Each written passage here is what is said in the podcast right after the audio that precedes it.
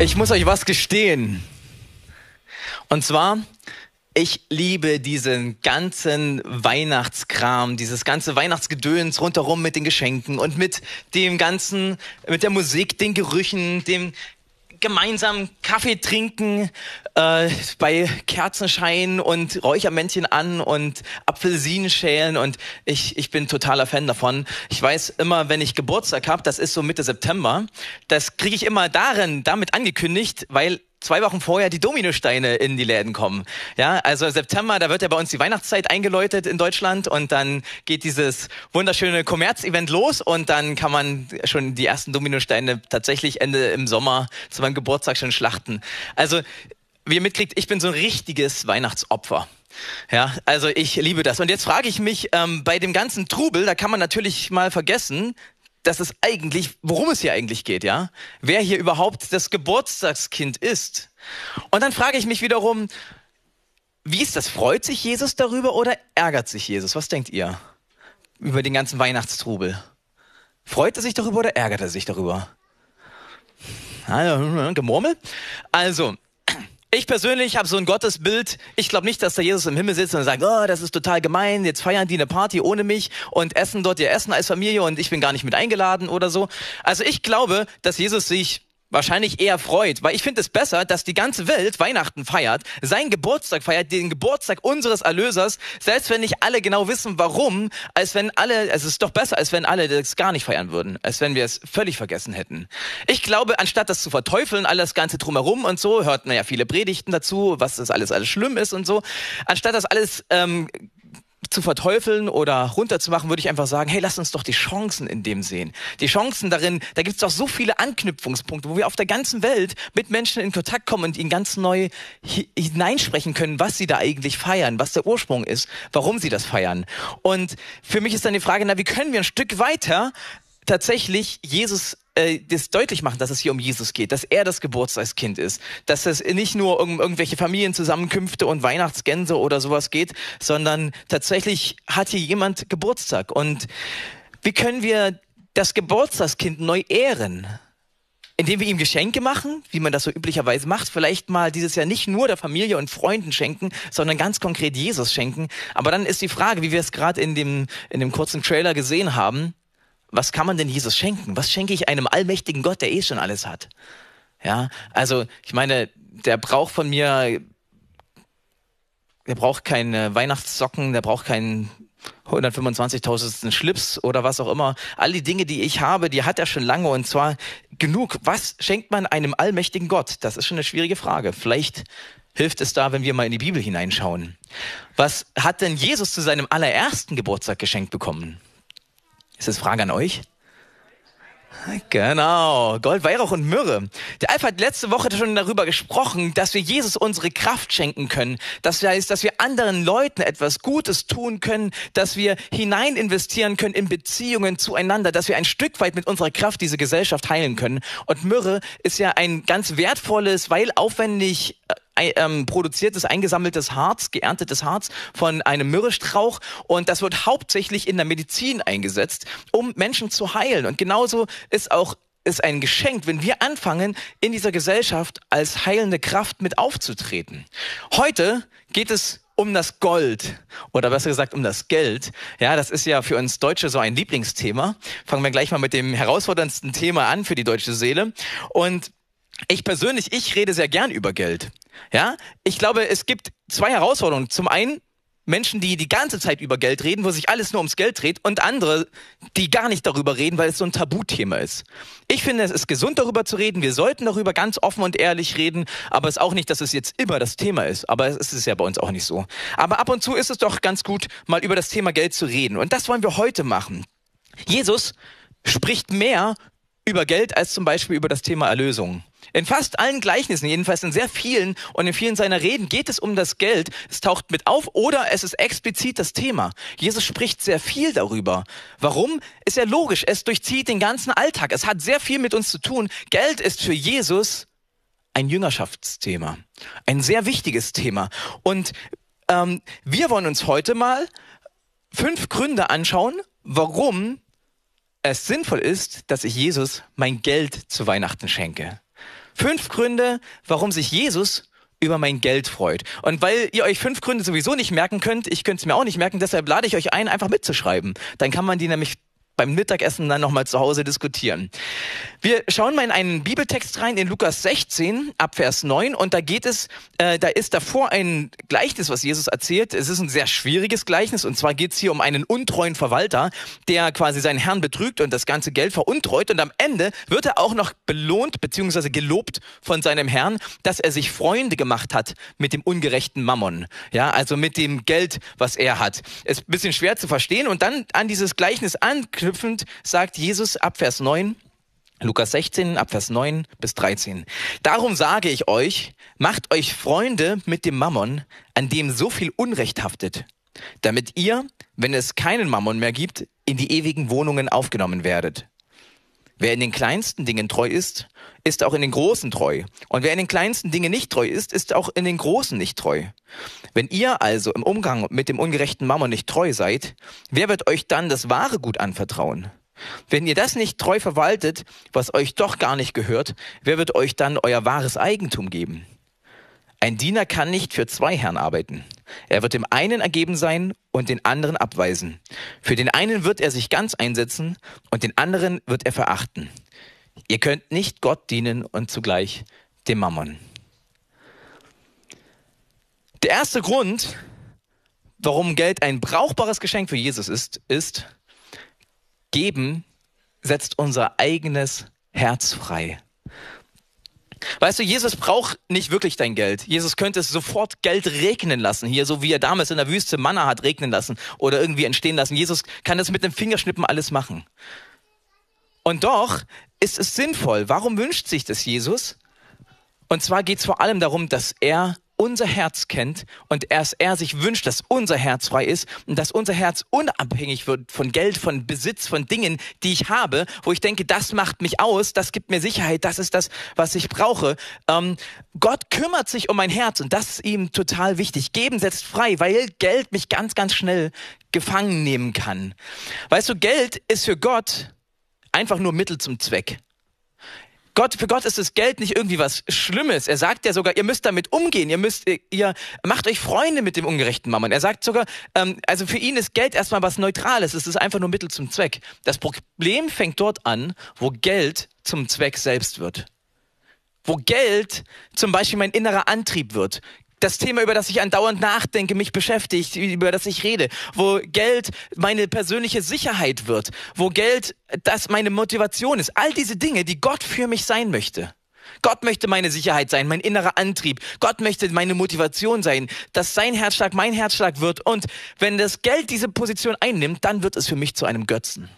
Und das erleben wir immer wieder, wie dieser Zug von diesem Götzen, von diesem Mammon.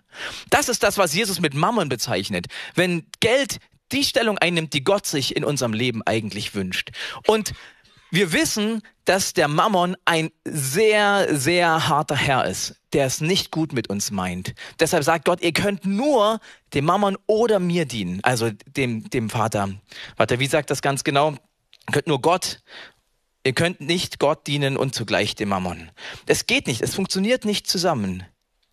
Und das ist so wichtig, dass wir das verstehen. Jesus geht es darum, dass unser Herz freigesetzt wird. Ihm geht es vor allem um unser Herz. Und deshalb ist Geben etwas, was ihn unheimlich freut. Nicht, weil er das braucht, das Geld, sondern weil er unser Herz geheilt und frei sehen will.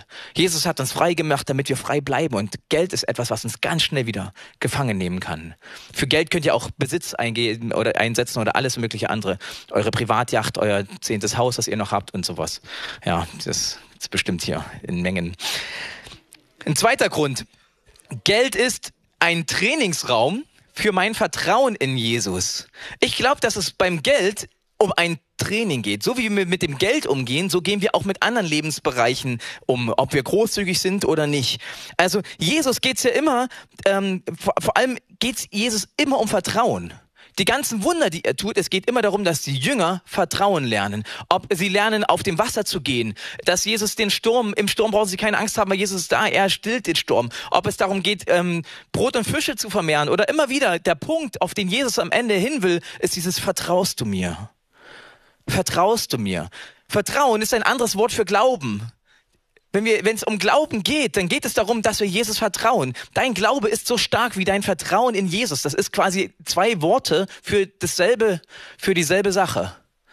Jesus wünscht sich, dass wir ihm mehr vertrauen. Weißt du, Vertrauen, Vertrauen ist die Währung in der Beziehung. Je mehr Vertrauen, desto stärker ist, desto wertvoller ist die Beziehung. Weil man einander kennt, weil man einander zutraut, weil man weiß, was man am anderen hat. Und deshalb ist es für Jesus ein direktes Glaubensthema. Geldmangel hilft uns, Gottvertrauen zu lernen.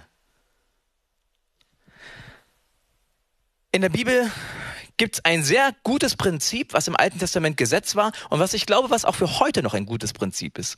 Und zwar sollten die Israeliten im Alten Testament immer ihren ersten Teil der Ernte an Gott geben, in dem Falle an den Tempel geben. Oder an, damals gab es verschiedene Heiligtümer noch in der ersten Zeit, bis sich dann irgendwann der Tempel entwickelt hat. Es ist eine lange Zeit in Israel, eine lange Entwicklung. Auf jeden Fall ging es immer wieder darum, diesen ersten Teil an Gott abzugeben. Und ich, wichtig war es, dass es nicht irgendwie, wir fahren die ganze Ernte ein und wenn wir wirklich richtig reiche Ernte hatten, geben wir am Ende so, was so schön an Überfluss noch da ist, aus dem Überfluss heraus, sondern bevor wir Überfluss haben, geben wir den allerersten, den besten Teil der Ernte, die Erstlingsfrüchte.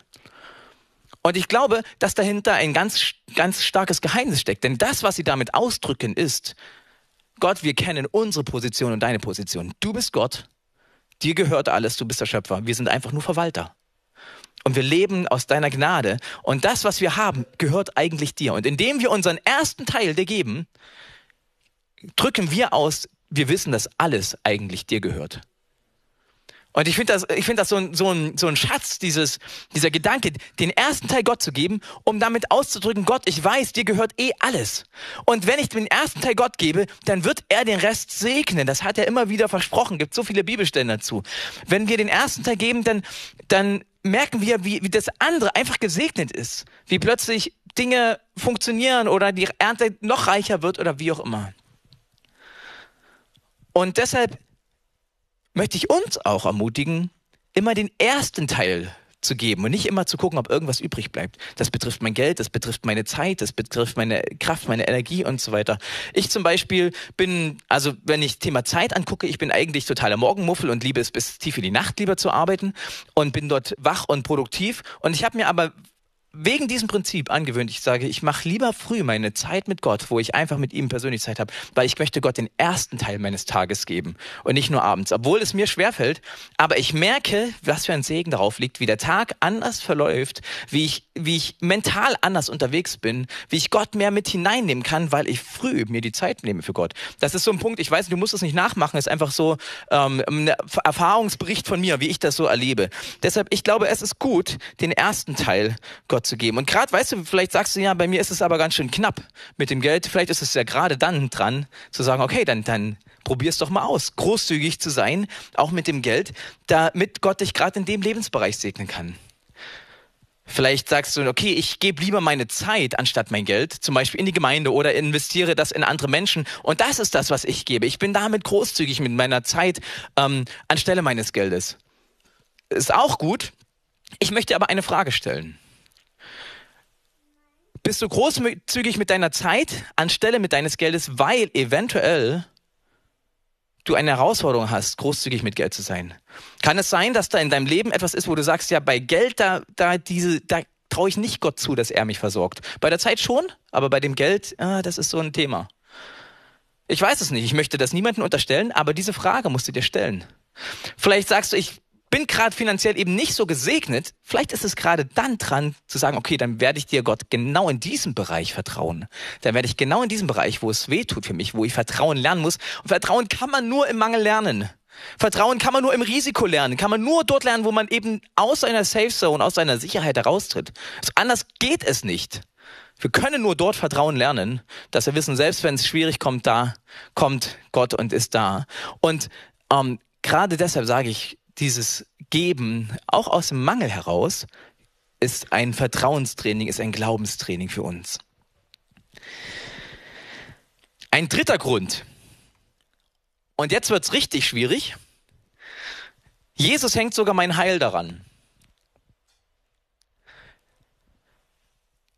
Wenn wir hier lesen im Vers 12, wenn ihr das nicht treu verwaltet, was euch doch gar nicht gehört, wer wird euch dann euer wahres Eigentum geben? Jesus redet hier ein bisschen verklausuliert, ne, in dem Vers, den wir, in den Versen, die wir gerade gelesen haben. Was ist unser wahres Eigentum? Ich glaube, unser wahres Eigentum ist das, was Christus uns geschenkt hat. Nämlich, dass wir ganz bei ihm sein dürfen, dass wir gerettet sind durch ihn, durch Gnade. Nicht irgendwie, dass wir uns das verdient haben, sondern wir sind gerettet, weil Jesus für uns bezahlt hat, dieses Geschenk. Weil Jesus es uns schenkt. Es gehört zu uns, unsere neue Identität. All das. Ich glaube, das ist das wahre Eigentum, mit dem wir umgehen sollen. Und ich glaube, also so lese ich das hier, dass quasi, ähm, dass wir zu diesem Heil nicht kommen können, wenn unser Herz diesem Mammon dient, wenn unser Herz dort hängen bleibt. Weil Jesus sagt, ihr könnt nur einem von beiden dienen. Ähm, Darum die Aussage von Jesus an einer anderen Stelle, ihr kennt das vielleicht sicherlich, eher kommt ein Kamel durch ein Nadelöhr, als dass ein Reicher in den Himmel kommt. Und dann sagen die Jünger, ja, wie soll das denn dann gehen? Dann kann ja gar keiner in den Himmel kommen. Und dann sagt Jesus, ja, richtig, was bei den Menschen unmöglich ist, das ist bei Gott möglich. Jesus liebt dieses in Extremen zu formulieren und dann das sowohl als auch das zusammenzubringen kurze kleine Randnotiz. Vielleicht habt ihr schon mal so eine Interpretation gehört, dass in Jerusalem so eine schmale Straße gibt, wo am Ende ein kleines Tor in der Stadtmauer ist, was halt Nadelöhr genannt wird. Ähm, ist eine nette Geschichte, ist ähm, historisch nicht haltbar, weil nie so eine Straße oder also haben wir nie gefunden, dass es so eine Straße und so ein Tor gegeben haben soll. Ähm, viel wahrscheinlicher ist es, dass quasi, dass hier eine Schwierigkeit ist, eine sprachliche Schwierigkeit. Und zwar das Wort Kamel heißt Kamelos. Und das gibt ein Wort, das sehr ähnlich klingt. Das ist ein dickes Seil, ein Schiffstau. Und das heißt Kamilos ist einfach nur ein Buchstabe anders. Und ähm, dadurch ja, dass die quasi, äh, es gibt in diesen Dialekt, den sie damals gesprochen haben, in dem wurde es sogar noch gleich ausgesprochen. Also es kann sehr gut halt sein, dass Jesus hier sagt, eher geht so ein dickes Schiffstau durch ein Nadelöhr, als dass ein Reicher in den Himmel kommt. Klingt für mich logischer, also kann ich sehr gut glauben, dass das quasi eine Verwechslung ist, aber es ändert an der Aussage nichts. Ob Jesus jetzt einfach das größte Tier nimmt, was ihm gerade einfällt, ein Kamel durch ein Nadelöhr, äh, hier und da möchte er einfach eine Unmöglichkeit darstellen. Und Jesus hängt auch mit diesem Spruch wieder das Heil an meine Beziehung zum Geld. Oder wir kennen die Geschichte mit dem Jüngling in Matthäus 1921. Jesus, ähm, der Jüngling kommt ja zu Jesus und sagt, hey, ähm, äh, was kann ich tun, um in den Himmel zu kommen? Salopp gesagt, ja, um das ewige Leben zu ererben. Und dann sagt Jesus ja die ganzen Gesetze. Und dann sagt der Jüngling, ja, das halte ich alles schon. Und ich bin sogar großzügig zu den Armen und was auch immer. Und Jesus sagt, naja, eine Sache fehlt dir noch.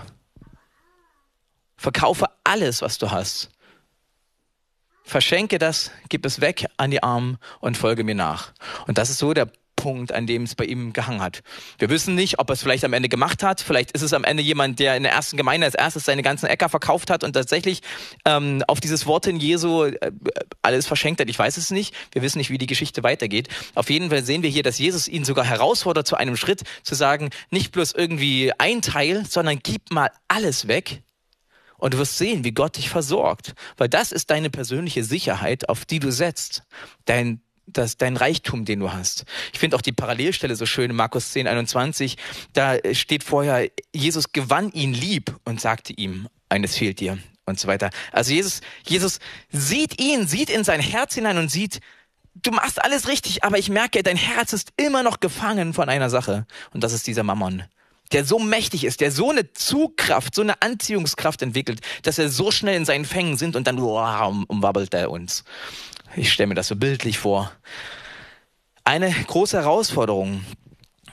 Umgang mit Geld. Weil die Macht des Mammon ähm, uns von unserem Heil abhalten kann, ist sehr gefährlich. Vierter Grund. Großzügigkeit spiegelt den Charakter Gottes wider. Ich glaube, dass es ein großes Weihnachtsgeschenk für Jesus ist, wenn wir ihm immer ähnlicher werden, wenn wir uns ihm angleichen.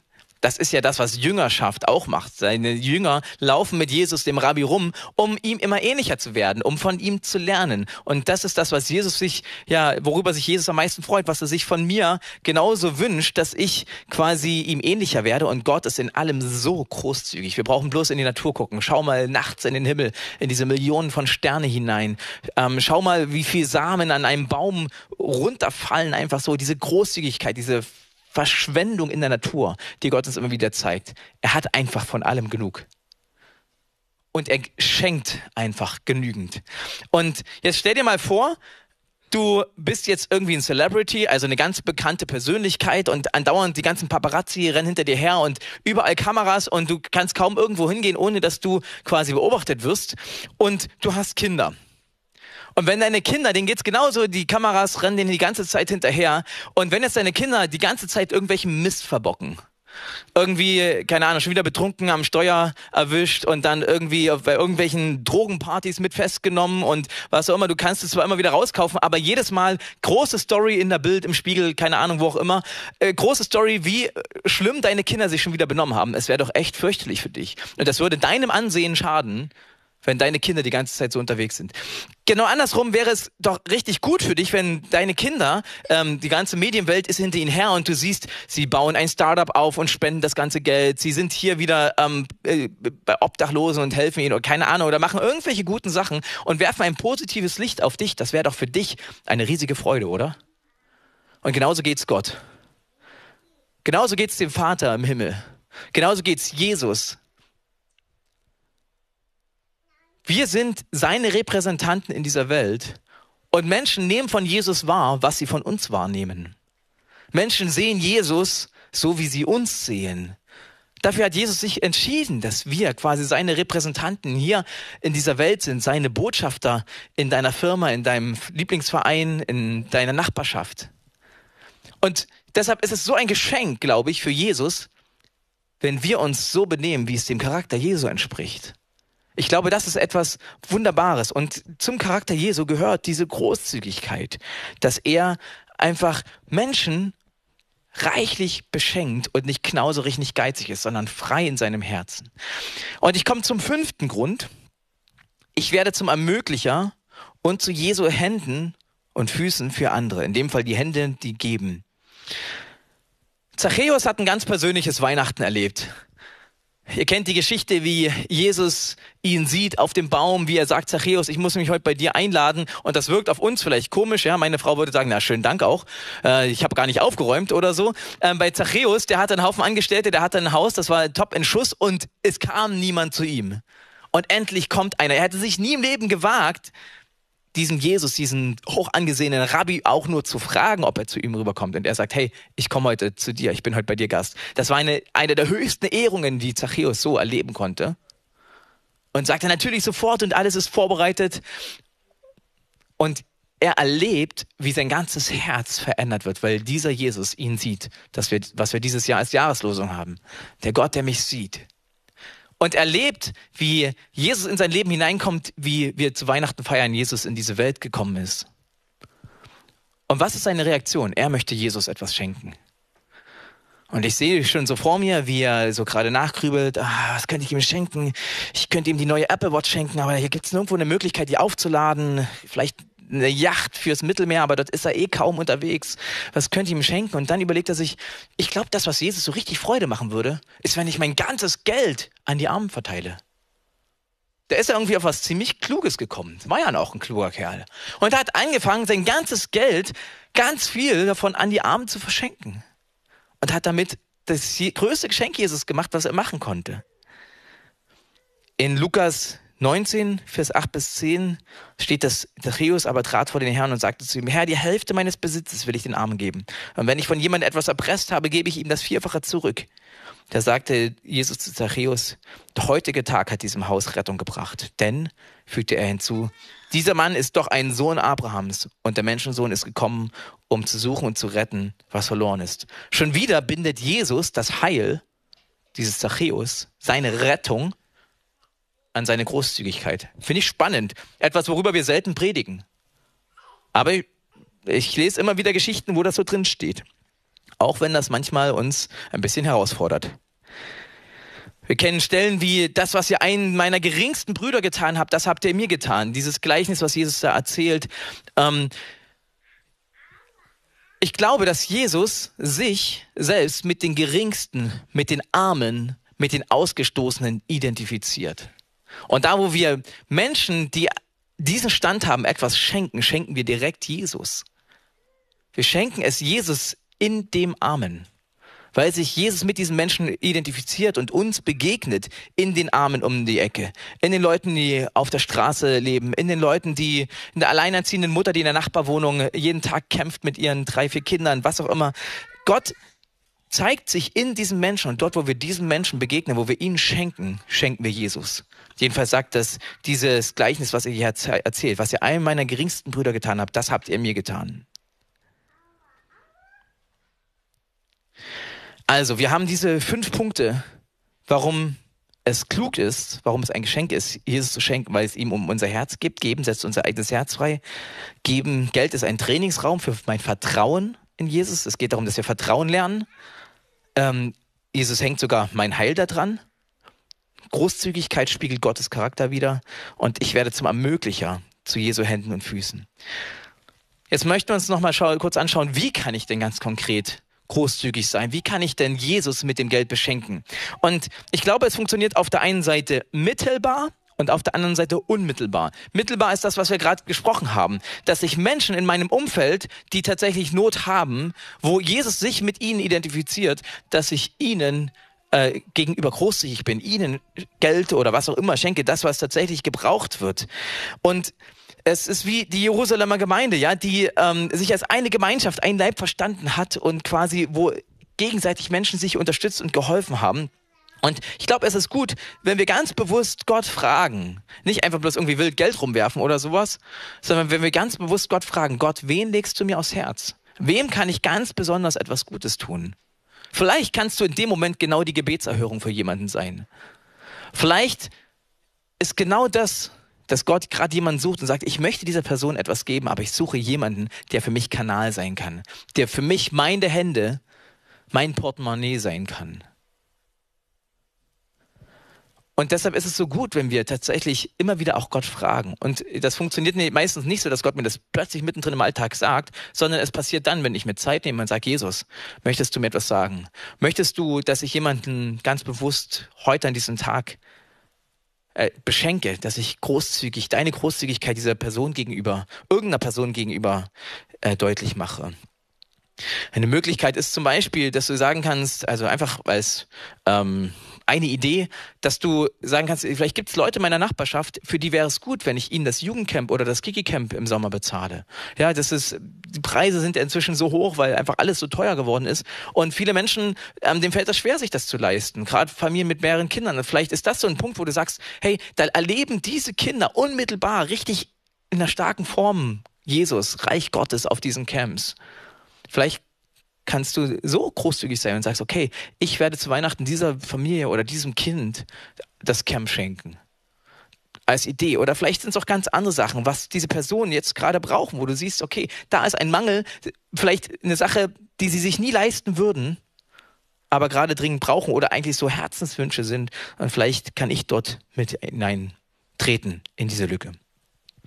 Zum anderen auch das Unmittelbare, also ich sag mal etwas unmittelbarer, zumindest Großzügigkeit zu zeigen gegenüber dem Leib Christi. Weißt du, wenn ich Jesus schenken will, Jesus ist ja heute in dieser Welt in Form seines Leibes und damit meint er die Gemeinde, die der Leib Christi in dieser Welt ist. Und die Gemeinde wird sichtbar in der lokalen Gemeinde vor Ort. Die Gemeinde wird hier quasi in dieser Ausprägung einer lokalen Gemeinde äh, ist, sie, ist Jesus präsent in dieser Welt. Und während jetzt Großkirchen zum Beispiel hauptsächlich sich auch finanzieren über die Kirchensteuer, leben Freikirchen, haben so ein Finanzierungsmodell in der Regel von dem Zehnten. Das heißt, von den Spenden, dem, was Leute einfach so hineingeben, aus einer Freiwilligkeit heraus. Nicht aus irgendeiner vorgefertigten, keine Ahnung, Form, dass irgendwas eingezogen wird oder sowas vom Konto an irgendeiner Stelle, sondern einfach immer wieder diese freiwillige Gabe an die lokale Gemeinde. So funktionieren eigentlich alle Freikirchen. Wir könnten Kirchensteuer einnehmen, wir könnten eine eigene Gerichtsbarkeit aufmachen, all diese Dinge, weil wir sind Körperschaft des öffentlichen Rechts. Als Gemeinde sind wir Teil vom BFP, der das ist. Und ähm, aber es würde uns total widersprechen unserer Theologie, weil es geht uns ja darum, diese absolute Freiwilligkeit. Wir würden niemals Kirchensteuer einnehmen wollen. Wir hatten jetzt vor zwei Wochen Gespräche mit der Sparkasse, um ein paar Sachen wieder mal zu klären. Und da haben sie gefragt, wollt ihr nicht Lastschriftverfahren bei euch machen? Und ähm, ich habe gesagt, auf gar keinen Fall wollen wir das. Also, dass jemand unterschreibt und dann wird monatlich, zieht die Gemeinde quasi Geld ein von dem Konto. Ich habe gesagt, auf gar keinen Fall wollen wir das, weil das widerspricht unserer Theologie total. Wir wollen, dass jeder, wenn er gibt, aus freiwilligen Herzen gibt, dass es jedes Mal eine eigene Entscheidung ist. Ähm, ich für mich habe einen Dauerauftrag, dass es für mich eben nicht immer ein großer Kampf oder sowas ist, sondern es ist völlig klar, dass das Geld weggeht. Auch gleich am Anfang, wenn Gehalt oder sowas kommt, dass, ähm, dass ich da überhaupt nicht erst groß nachdenke und das groß einplane. Aber ähm, das ist für uns ganz wichtig, dass es eine freiwillige Sache bleibt. Und wir, ähm, wir versuchen als Gemeinde uns breit aufzustellen, wie wir zum Beispiel Finanzen einnehmen, dass es nicht bloß von Spenden ist, sondern auch durch Förderung, durch Vermietung, durch ähm, ja, dass das unsere Techniker, die machen zum Beispiel mal hier Technik, mal dort Technik und vermieten Technik mit und holen dafür Geld mit rein, sodass die ähm, einfach mittragen können, die Ausgaben, die für Technik passieren zum Beispiel. Also so, oder ganz viele Leute, die privates Zeug mit hineingeben, privates Equipment oder ähm, das, ja, durch alles Mögliche, dass man nicht einfach nur von Spenden lebt.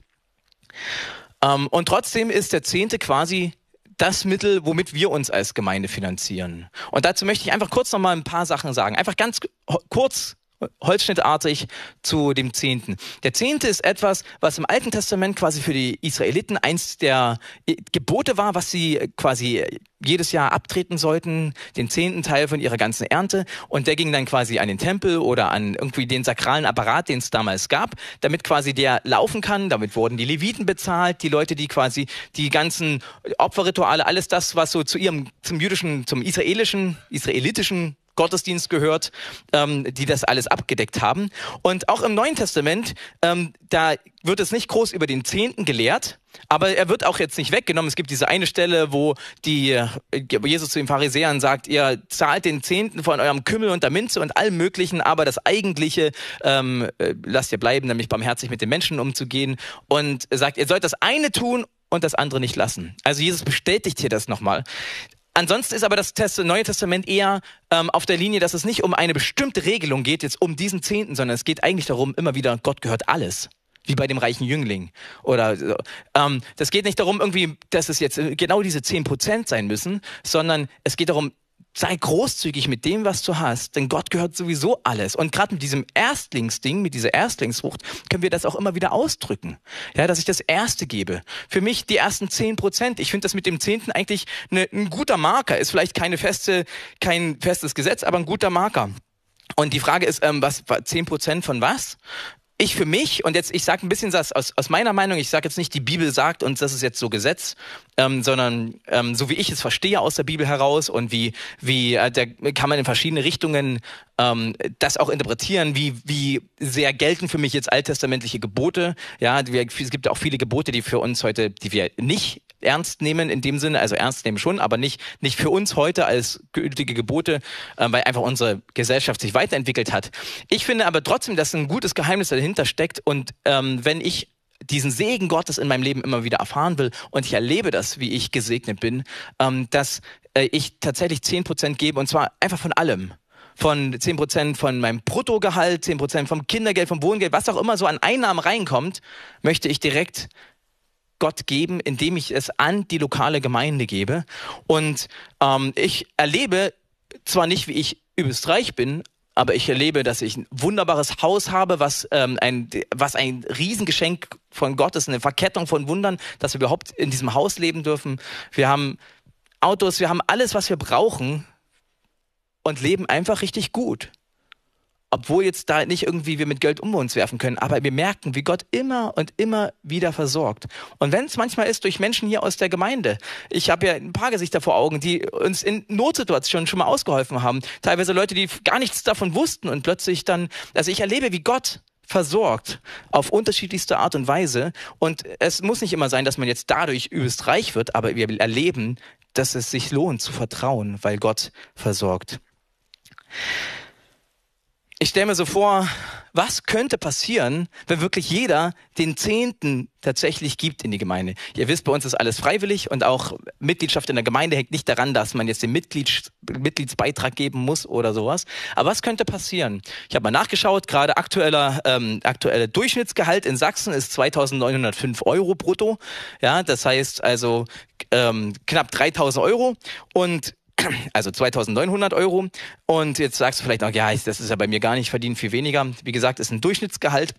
Aber ich habe überlegt, ey, wenn jetzt, wir sind jetzt zu einem Kern der Gemeinde gehören vielleicht 200 Leute, die so in den verschiedenen Gottesdiensten hier äh, regelmäßig da sind und die ähm, wird, oftmals Familien, ja, wo bloß einer verdient oder was, aber angenommen 100 Leute würden jeden Monat diesen vollen Zehnten zahlen, da ist jetzt die ganze Zusatzleistung noch gar nicht drin, ähm, dann würden wir ja im Monat 29.050 Euro allein Zehnten haben, ohne irgendwelchen zusätzlichen Spenden was könnten wir damit alles bewegen in dieser Stadt, in dieser Region? Wir könnten für die Standorte Standortleiter einsetzen, die wir finanzieren können, die wirklich Zeit haben, dort Teams aufzubauen, sich wirklich richtig hineinzugeben. Wir könnten eine Sekretärin anstellen, eine Sache, die wir schon seit äh, Jahren, wo wir drum beten, dass wir wirklich da, dass viel von der Arbeit ähm, von den Pastoren Schreibtischen runterkommen.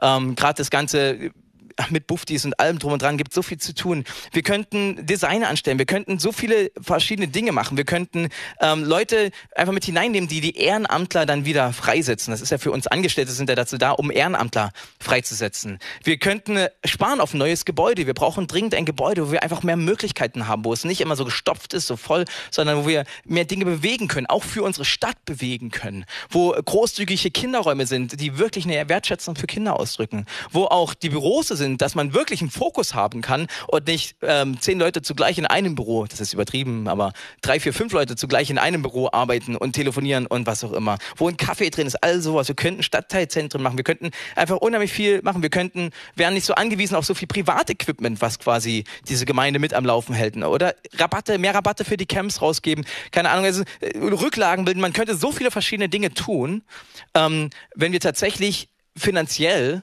mehr hätten. Nun ist es nicht so, dass ich jetzt hier betteln muss, weil uns geht es gerade ganz schlimm. Wir haben als Gemeinde genügend Finanzen, um das zu machen, was wir gerade eben machen. Wobei es gerade tatsächlich ein bisschen knapp ist, weil wir haben in den letzten Jahren sehr viele Spenden gekriegt durch die ganze Ukraine-Hilfe. Da haben wir ja sehr viel bewegt, auch in unserem Landkreis. Und da kamen auch viele Spenden von außerhalb. Dadurch haben wir auch Dinge aufgebaut in unserer Gemeinde, unter anderem eine weitere Anstellung für, also eine pastorale Anstellung für Pastor in Ausbildung. Es war erst Dominik, jetzt ist das die Hanni, ähm, die quasi bei uns als Pastorin gerade lernt. Und ähm, jetzt sind aber die, die ganzen Spenden zurückgegangen von der Ukraine Hilfe, also quasi so eher auf das Spendenniveau vorher. Und wir haben aber ein bisschen mehr aufgebaut, was quasi jetzt finanziert werden muss. Von daher ist es tatsächlich so, dass die Gemeinde gut Geld gebrauchen kann. Aber es ist auch nicht so, dass wir jetzt irgendwie nächste Woche untergehen, wenn jetzt nichts passieren würde. Aber es ist sinnvoll, auch über Geld zu reden. Und mir ist es auch wichtig, transparent zu sein und auch euch als Gemeinde, uns als Gemeinde zu erzählen, wie es gerade steht. Ja. Jetzt habe ich so einen langen Gemeindeblock gemacht. Warum? Mir ist es wichtig, dass wir, ähm, dass wir wirklich offen und transparent über diese Dinge reden. Weißt du, in Predigten werden sehr, wird sehr oft selektiv gehört. Ja, Leute, die sowieso schon unheimlich viel geben, die hören jetzt, oh nein, jetzt muss ich noch mehr geben und so. Und andere Leute, die gar nicht geben oder so, bei denen geht das einfach zum einen Ohr rein, zum anderen wieder raus. Oder die sagen, ist eh jetzt nicht so meine Gemeinde, ich komme ja ab und zu mal hin und, und genieße das, aber es ist jetzt nicht so mein Ding, die Predigt ist heute nichts für mich ich möchte die ermutigen, die ganz viel geben, einfach, was heißt ermutigen? Ich möchte euch ganz, ganz herzlich Danke sagen. Und es gibt hier wirklich viele Leute, die diese Gemeinde mittragen. Wir könnten diese Arbeit, die wir hier machen, gar nicht machen, ohne dass so viele Leute so hineinbluten würden, auch finanzieller Art. Ich bin so dankbar für so viele Leute, auch gerade viele ältere Geschwister in unserer Gemeinde, die die Säulen unserer Gemeinde sind, die diese Gemeinde überhaupt tragen durch ihre Finanzen. Leute, das ist so wertvoll. Auch wenn ganz viele junge Leute dann auf der Bühne rumspringen und hier alles Mögliche machen. Es ist wunderbar, die haben noch Kraft und Power und Zeit und können bis in die Nacht irgendwas vorbereiten und so weiter. Und hier auf der Bühne inspirieren und sind gerne auch, äh, haben keine Angst vor Kameras und so. Aber die Leute, die die Gemeinde vor allem tragen durch Finanzen, das sind vor allem die Älteren bei uns in der Gemeinde, was auch logisch ist. Und euch möchte ich von ganzem Herzen Danke sagen, auch wenn ihr nicht die ganze Zeit hier auf der Bühne rumspringt. Ihr seid die Leute, die überhaupt diese Gemeinde tragen, die diese Arbeit möglich machen, die Arbeit unter den Ukrainern, diese Kinder- und Jugendarbeit, die Frauenarbeit, die Männerarbeit, die Hauskreisarbeit, all diese Dinge, die ganze Technik, die Livestream-Arbeit. Das ist einfach nur möglich, weil hier so viele Leute sitzen, die unheimlich großzügig geben. Viele sogar über ihren Zehnten hinaus. Und das ist für mich immer wieder ein Wunder. Es ist für mich echt erstaunlich. Und wenn du nicht zu dieser Kategorie von Menschen gehörst, sondern einfach die ganze Zeit schon so dabei bist, vielleicht ist das mein Anstoß zu sagen, okay, ich beginne. Und dann geht es auch nicht gleich darum, du musst ab jetzt den Zehnten geben, sondern wie wäre es, wenn du mit einem Prozent anfängst? Fünf Prozent, zehn Prozent. Und vielleicht ist das Ziel gar nicht zehn Prozent, vielleicht ist dein Ziel irgendwann 90 Prozent zu geben oder 100 Prozent zu geben. Und weißt du, es geht nicht um diese Gemeinde, es geht um dein Herz. Es ist ein Jüngerschaftsthema. Es ist eine Frage, ob du dem Mammon dienst oder ob du Gott dienst. Darum geht's am Ende, ob wir frei sind innerlich. Und dann ist auch die Frage, natürlich, vielleicht ist es dein Ding, dass du sagst, okay, ich helfe tatsächlich den Leuten in meiner Nachbarschaft. Ich persönlich, wieder persönliche Meinung, habe die Einstellung, mein Zehnter, den möchte ich ganz, so wie er ist, in die Gemeinde hineingeben. Und alles darüber hinaus ist dann Spenden, dass ich dann Menschen unterstütze, dass ich hier helfe, dass ich ein Compassion-Kind habe oder was auch immer, sind für mich Dinge, die gebe ich dann darüber hinaus als, als großzügige Sache, weil ähm, ich das so in der Bibel verstehe und weil ich glaube, dass da Gottes Segen drauf liegt. Letztlich geht es aber nicht um irgendwelche ganz konkreten Zahlen, sondern es geht am Ende darum, dass ich mein Herz dass Jesus gebe und dass mein Herz ihm immer ähnlicher wird und dass seine Großzügigkeit auch in meinem Leben sichtbar wird.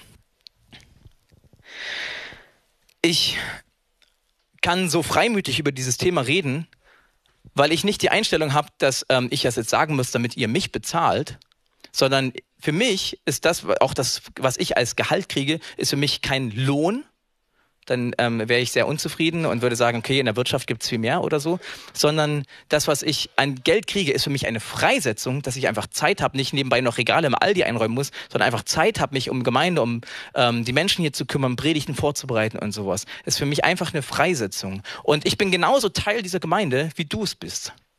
Ich bin nicht irgendwie ähm, da herausgehoben, sondern das ist unser gemeinsames Baby. Und deshalb kann ich einfach so darüber reden, weil es mir nicht darum geht, dass ich irgendwie mehr Geld kriege, weil davon kriege ich nicht mehr Geld, sondern einfach, wir wollen gemeinsam, dass Reich Gottes in unsere Region zum Blühen kommt. Und ein Werkzeug von Gott, nicht das, aber ein Werkzeug von Gott ist diese lokale Gemeinde, ist Juso-Gemeinde in unserer Region. Und ich träume davon, dass wir wirklich zu einer noch großzügigeren Gemeinde werden, wo sich das auf noch mehr Schultern verteilt, noch mehr Leute mitmachen und einfach sagen, ich möchte, ich möchte einfach auch durch meine Finanzen Teil davon werden. Und auch wenn du jung bist und sagst, ich habe eh nicht viel, hey, es, es geht nicht darum, dass du eine gewisse Summe gibst, sondern es geht darum, dass du anfängst.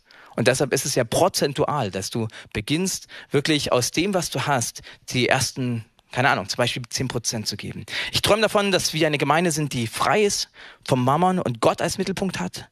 Dass wir eine Gemeinde sind, die, ähm, die, wo sich die Großzügigkeit darin zeigt, dass wir ein Vertrauen, ein Glauben an Gott haben. Dass wir unsere ganze Hingabe dadurch zeigen, dass wir Gottes Charakter widerspiegeln und dass wir zu Händen, zu Portemonnaies, zu Gebetserhörungen werden können für die Menschen. Gott, ich danke dir, dass du ein Geber der guten Gaben bist, dass du großzügig bist, dass du alles hast. Und Jesus, wenn jetzt Weihnachten kommt und Heiligabend kommt, dann wollen wir dich gern und reichlich beschenken. Und eine Sache ist es mit dem Geld und wir wollen, ich wünsche mir so, dass, dass du mich und jeden anderen hier, jeden Einzelnen berührst und dass wir nicht bloß geben, um zurückzukriegen, sondern geben, um dich zu beschenken. Jesus, ich bete, dass du uns ansteckst mit deiner Großzügigkeit und dass dein Charakter aus uns herausstrahlt und dass überall da, wo wir unterwegs sind, dass wir dir Ehre machen dass wir als deine Kinder dich tatsächlich repräsentieren, nicht für negative Schlagzeilen sorgen, sondern dass Menschen sich über uns freuen können und dass es einfach zurückstrahlt auf dich, was für ein guter Gott du bist. Weil Christen gut zu Menschen sind und Menschen das so erleben, gerade in dieser Weihnachtszeit. Jesus, ich bete, dass du uns wirklich hilfst, großzügig zu sein. Mit unseren Finanzen, mit unserer Kraft, mit unserer Zeit. Danke, Jesus. Amen. Bei dem nächsten Lied wird tatsächlich die Kollekte rumgehen. Und dazu möchte ich zwei Dinge sagen. Zum einen, perfekt nach so einer Predigt, ihr müsst alle übrigens mehr geben, vor allem, weil, damit ihr überhaupt in den Himmel kommt. Ja, und jetzt geht die Kollekte rum, damit hier, wir wollen aber auch sehen, dass es jetzt hier dreimal so viel ist wie sonst. Nee, ich möchte dich von diesem Druck befreien. Und aus einem zweiten Grund, und jetzt wird's fies, vielleicht denkst du, oh, jetzt geht die Kollekte rum und manchmal ist das so mit so einer Predigt, oh, jetzt habe ich innerlich diesen, also es war ja heute ganz schön herausfordernd, oder die Predigt. So, ihr, wie gesagt, Geldthema ist immer die besten Themen für Prediger. Du musst mehr geben und du musst mehr beten. Das sind so die Klassiker, ja, ähm, wo man immer mit schlechtem Gewissen aus der Gemeinde herausgeht. Ähm, ich möchte, dass vor allem, wenn du ein Geber bist, dass du mit, ne, mit meinem ganz großen Dankeschön hier rausläufst, mit einem lächelnden Gesicht. Aber zugleich passiert das manchmal, ja, es ist so eine vielleicht ein bisschen druckvolle Predigt da, weil es ein Thema ist, wo ich merke, oh ja, da müß, könnte mehr passieren, ja. Ähm, dann kauf dich nicht durch diese Kollekte frei. Das passiert nämlich manchmal. Ich gebe jetzt hier, keine Ahnung, dann gebe ich statt meinen 10, dann gebe ich einen 50er rein und dann habe ich so ein bisschen dieses Thema vom Tisch und kann mein ganz normales Leben weitergeben. Nee, pass auf, dann gib einfach gar nichts, sondern lass dieses Thema in dir arbeiten und kümmere dich lieber darum, dass du tatsächlich das zu einem Herzensanliegen machst, dass Gott dein Herz verändern kann, weil darum geht es letztlich. Und auch als Gemeinde haben wir nichts davon gewonnen, wenn jetzt viele Leute irgendwie viel geben, aber eure Herzen nicht verändert sind. Das, was uns auch als Gemeinde, als Körperschaft am meisten hilft, sind veränderte Herzen. Menschen, die wirklich Gottes Charakter widerspiegeln und großzügig sind. Hey, und wenn du im Stream zuschaust und du hast, bist Teil einer anderen Lokalgemeinde, dann möchte ich dich ermutigen, sei großzügig gegenüber dieser Gemeinde. Denn es ist gut so und es ist ein, ein es ist, steckt eine biblische Wahrheit dahinter. Ich möchte dich einladen, sei großzügig deiner lokalen Gemeinde. Gibt's nicht bloß an Joyce Meyer oder irgendwohin, äh, an irgendwelche großen weltweiten Werke, sondern sei großzügig deiner Reich Gottes Ausprägung vor Ort. Leib Christi an deinem Ort. Ich glaube, ich sage noch mal einen ganz kurzen Gedanken zum Schluss. Ich hatte letztes Jahr schon mal darüber gepredigt, so von drei Level des Geben. Das erste ist dieses Level, ich gebe, um zurückzukommen, bekommen. Jesus sagt ja, oder Gott sagt in der Bibel, dem Prophet Malachi zum Beispiel, prüft mich, ja. Wenn ihr großzügig seid, ihr werdet zurückgeben. Wenn ihr den Zehnten gibt, ihr werdet zurückgeben. Also gebe ich, weil ich weiß, Gott wird zurücksegnen. Ein Prinzip, was sogar außerhalb vom christlichen Glauben in der Wirtschaft und so ganz häufig angewandt wurde, wenn Leute merken, wenn ich großzügig bin, dann bekomme ich zurück. Aber es ist in gewisser Maße auch ein Egoismus, der da drin steckt. Ich gebe, um zu bekommen. Und der nächste Schritt des Gebens ist, dass Jesus sagt, hey, ähm, sammelt euch nicht Schätze auf der Erde, sondern lieber im Himmel, da wo Rost und Motten sie nicht fressen können. Gebt, seid großzügig, um Schätze im Himmel zu sammeln. Nicht um jetzt hier reich zu werden. Manchmal, das ist so, wenn wir in Kinderglauben sind, wenn wir am Anfang sind, dann ist es so, dass wir ganz oft erleben, wir geben etwas und Gott gibt zurück. Und irgendwann kommt so eine Phase in deinem christlichen Glauben, wo du ein bisschen reifer bist und merkst, es funktioniert gar nicht mehr. Gott gibt dir nicht andauernd genau das zurück. Nicht mal in einem anderen Lebensbereich. Irgendwie merke ich, ich gebe und habe erstmal einen Mangel.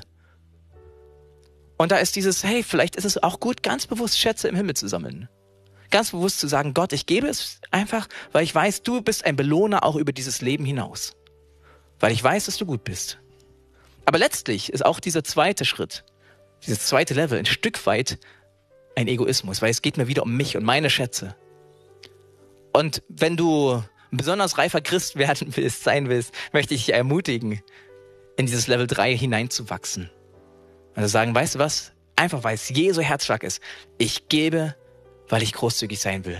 Ich gebe, weil ich Not sehe und diese Not lindern will. Und es geht mir nicht darum, dass ich zurückbekomme. Es geht mir nicht darum, dass ich irgendwo meine Punkte sammle oder reich daran werde. Ich möchte einfach geben, weil ich großzügig bin, weil Gott großzügig zu mir ist. Und genau das ist das, was wir zu Weihnachten feiern wollen. Wir wollen Jesus beschenken und nicht diese Geschenkkultur, wie wir sie manchmal kennen, hat, in welchem Wert wollen wir uns gegenseitig schenken? Oder der hat mir letztes Jahr was Teureres geschenkt, jetzt muss ich ihm auch was Teureres schenken. Ihr kennt diesen dämlichen Druck, der so zu Weihnachten herrscht. Einfach schenken. Wir können eh das nicht ausgleichen, was Jesus uns geschenkt hat. Nie im Leben können wir das. Einfach schenken aus einer Dankbarkeit heraus. Oder anderen Menschen etwas Gutes tun, einfach weil ich Not sehe, ohne etwas zurückzuerwarten ich wünsche mir so, dass wir immer mehr dort hineinwachsen, in diese Form der Großzügigkeit. Und dieses Weihnachten kann deine Chance sein, wo du zu Heiligabend dem eigentlichen Geburtstagskind ein besonderes Geschenk machst. Amen.